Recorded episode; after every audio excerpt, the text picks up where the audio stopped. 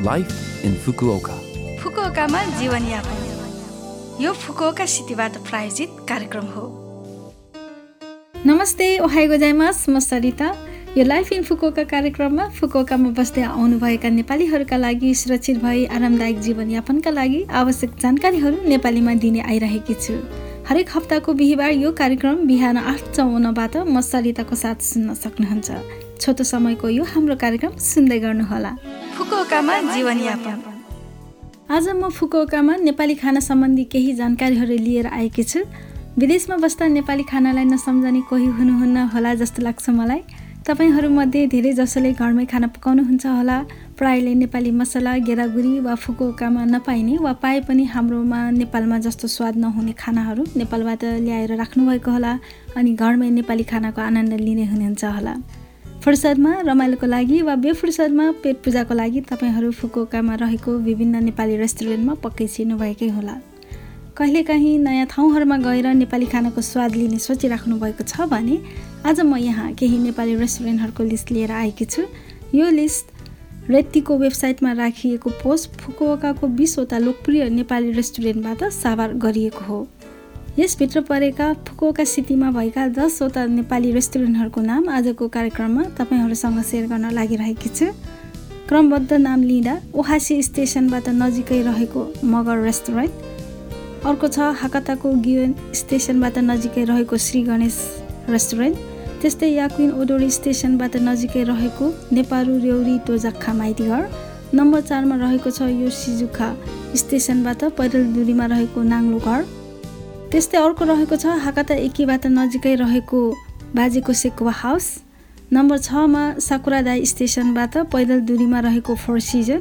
अर्को छ ताखामिया स्टेसनबाट नजिकै रहेको बुद्ध रेस्टुरेन्ट र नान हाउस। अनि नम्बर नौमा हिगासी हिए स्टेसनबाट नजिकै पर्ने नमस्ते हाकाता। र अन्तमा नाम रहेको छ वातानाबे डोरी स्टेसनबाट पैदल दुरीमा पर्ने अशोक्स बार। यहाँ नाम लिन छुटेका अरू पनि धेरै नेपाली रेस्टुरेन्टहरू फुकुओकामा छन्। विदेशमा नेपाली खानाको आनन्द लिनुहोस् अनि आफ्ना जापानी साथीहरूलाई पनि नेपाली खानाको स्वाद लिने मौका अवश्य पनि दिनुहोस् है। फुकुओकामा जीवनयापन। आज पनि म फुकुओका सहरले जारी गरेका सूचनाहरू लिएर आएकी छु। पहिलो सूचना रहेको छ Fukuoka city home page support for फरेनर्सको बारेमा। कुनै पनि नयाँ सूचनाको बारेमा विदेशीहरूलाई सहयोग पुर्याउने हेतुले बनाइएको फुकुओका सिटी होम पेजको साइट सपोर्ट फर फरेनर्सबाट पाउन सक्नुहुन्छ।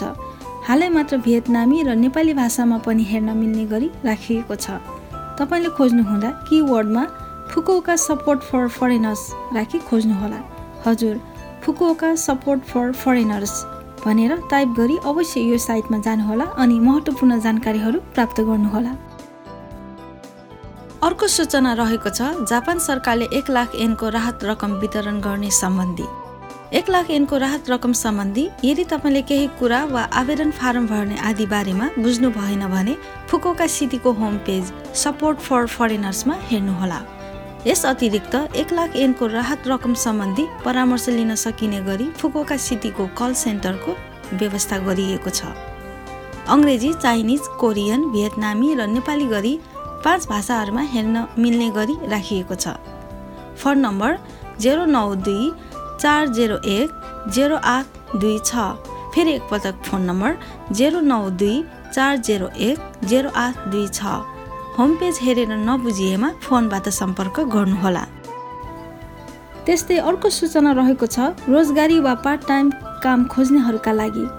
फुकोका सिटी फरेन वर्कर्स कर्नरले रोजगारीका लागि कामहरू खोज्नमा सहयोग गर्दै आइरहेको छ।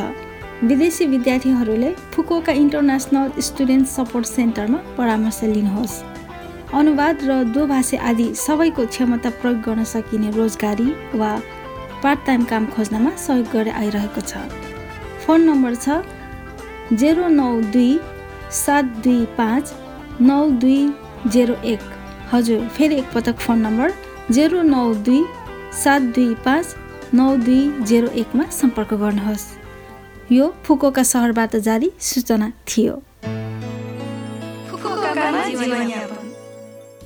यो हप्ताको लाइफ इन फुकोका कार्यक्रम तपाईँलाई कस्तो लाग्यो? यदि तपाईँको समय मिलेन वा सुन्न पाउनु भएन भने पनि हाम्रो पोडकास्टमा गएर लाइफ इन फुकोका नेपाली भनेर खोजी तपाईँको मिल्ने समयमा सुन्न सक्नुहुन्छ।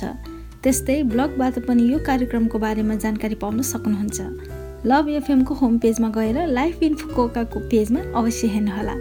जान जाँदै आज आनी छोइङ दोल्माको फुलको आँखामा गीत तपाईँहरू सबैको लागि राख्दै बिरा हुन चाहन्छु। तपाईँको दिन शुभ रहोस्। नमस्ते!